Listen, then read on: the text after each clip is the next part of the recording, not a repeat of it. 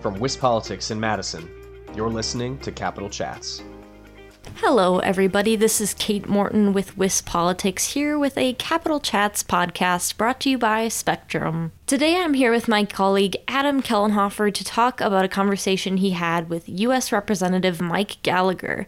So, Adam, how did that conversation go? Hi, Kate. It went well, uh, to be short. We talked a lot about issues related to the Chinese Communist Party and China itself because uh, U.S. Representative Gallagher is the chair of the Select Committee on the Chinese Communist Party. So let's just get right into it and hear what he had to say.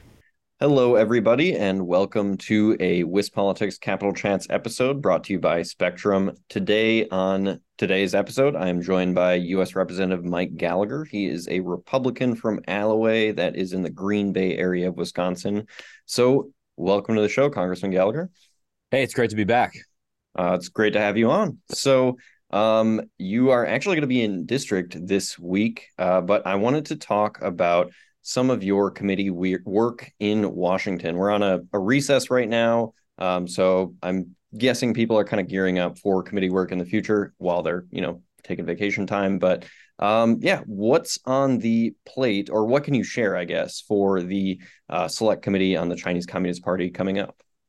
Well, actually, tomorrow we're going to be going to Southeast Wisconsin to shine a light on the real consequence of the Chinese Communist Party's economic aggression in the industrial Midwest. This is part of our broader effort to link what's happening in China with the concerns of you know everyday Wisconsinites. We're we're going to go um, to visit uh, a company called Stoughton Trailers, um, which was subject of you know, Chinese economic warfare from 2017 to 2018. A Chinese government owned chassis manufacturer, CIMIC, dumped at least two years worth of their product into our market, uh, selling Chinese manufactured equipment to the US for less than the price of the raw materials to produce the same trailer domestically. So think of that. By the time you've brought your components to your factory, you've already lost to China's heavily subsidized state owned enterprise. And this sudden influx of ridiculously cheap trailers shocked the industry and a massive inventory surplus piled up, which decimated the American trailer industry. So Stoughton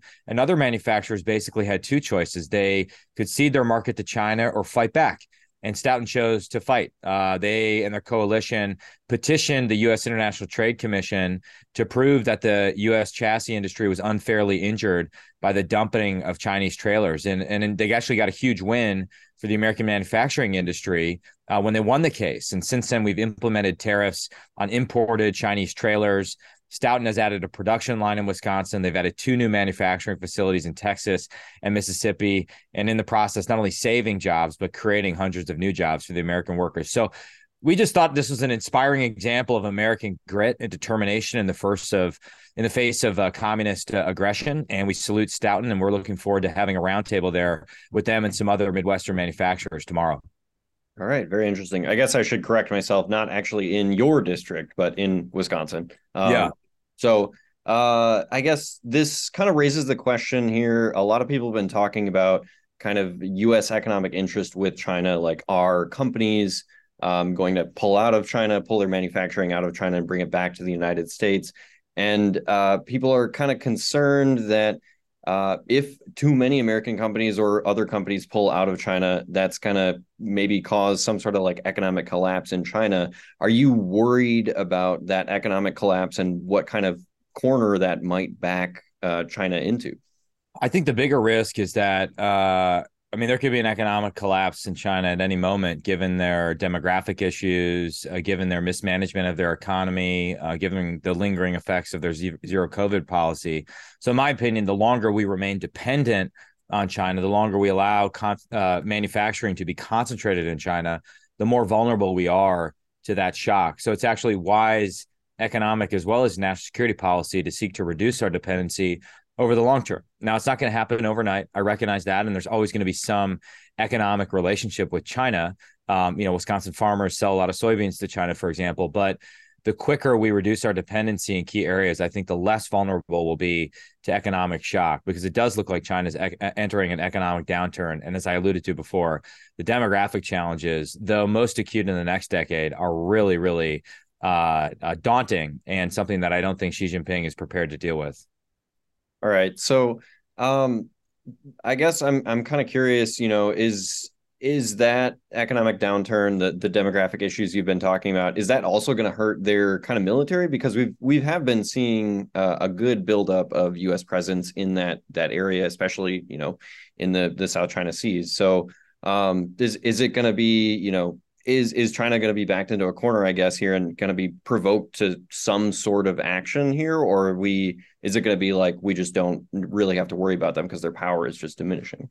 No, we'll have to worry about them. Uh, in fact, I think they're it, we have to worry about them even more. Uh, the more economic and demographic challenges they face, I think the more aggressive Xi Jinping will get on the world stage, in part to distract his domestic populace from his mismanagement of the economy. Um, to to your point, they have embarked on the largest sustained peacetime buildup, uh, military buildup since World War II, possibly in, in all of history. Um, they've uh, 15xed their nuclear capabilities. Um, they built the largest navy in the world.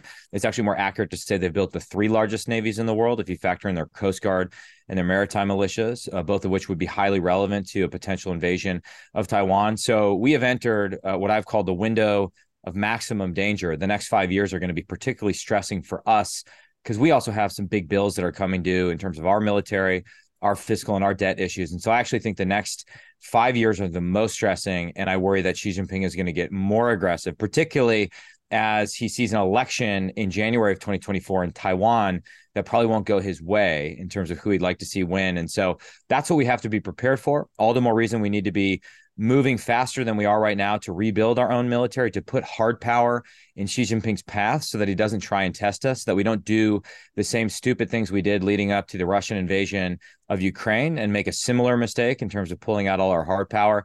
That's the task in front of us to prevent a war with China, which would be incredibly destructive, far more destructive than a recession in China would be for the global economy and certainly in terms of lives lost. Mm. All right. Um, so you you actually brought up my next point. I want to kind of switch gears here to another part of the world, uh, Eastern Europe, Russia, Ukraine.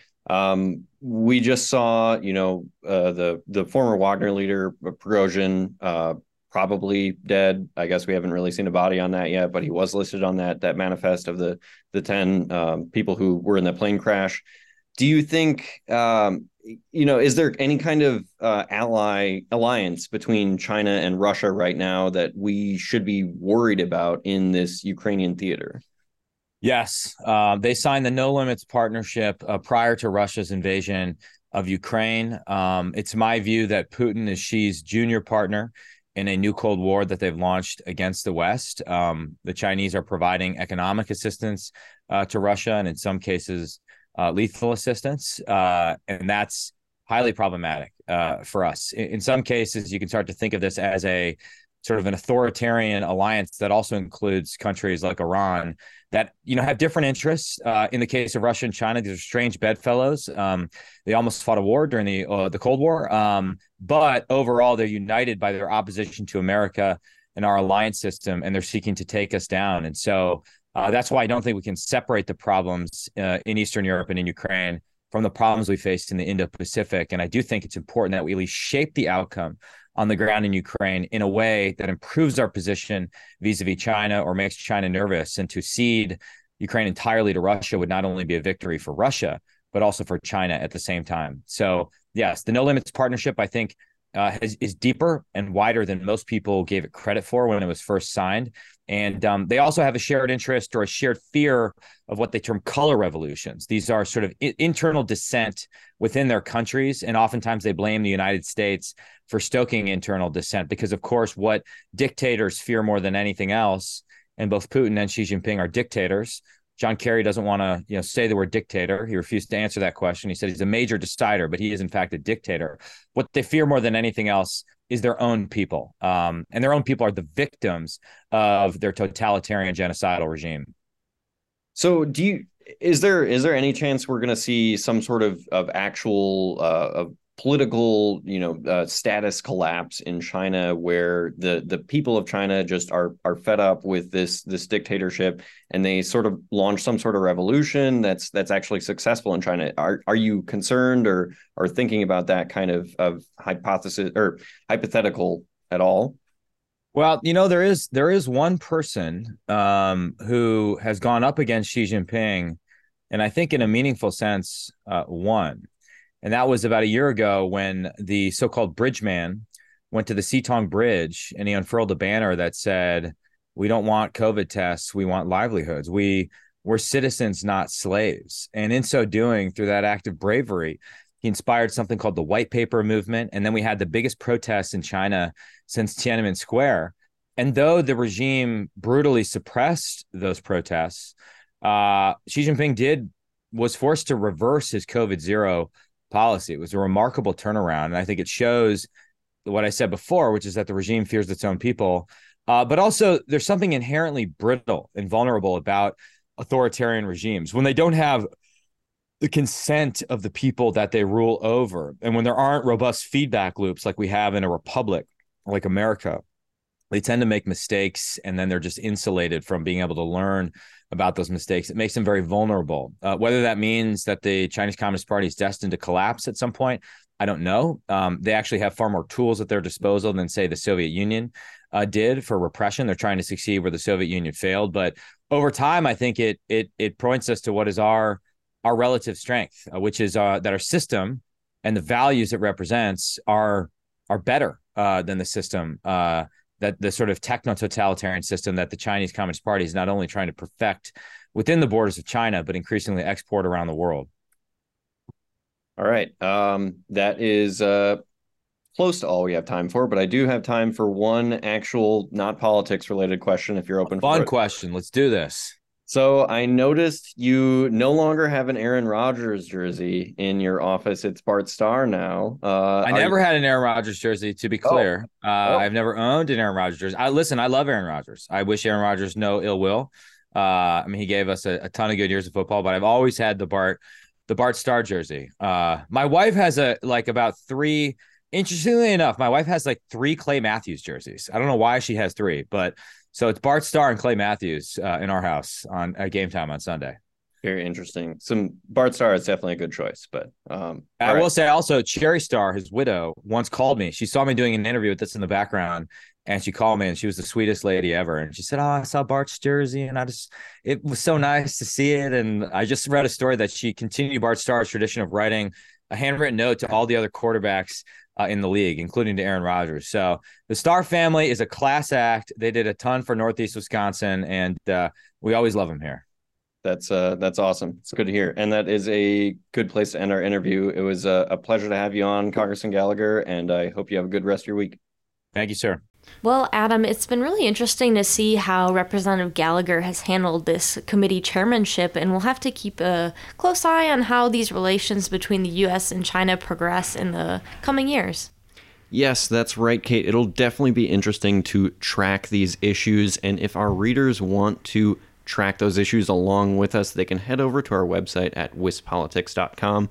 They can also sign up for the weekly DC Wrap newsletter, where we round up the most important happenings of Wisconsin's congressional delegation of the week.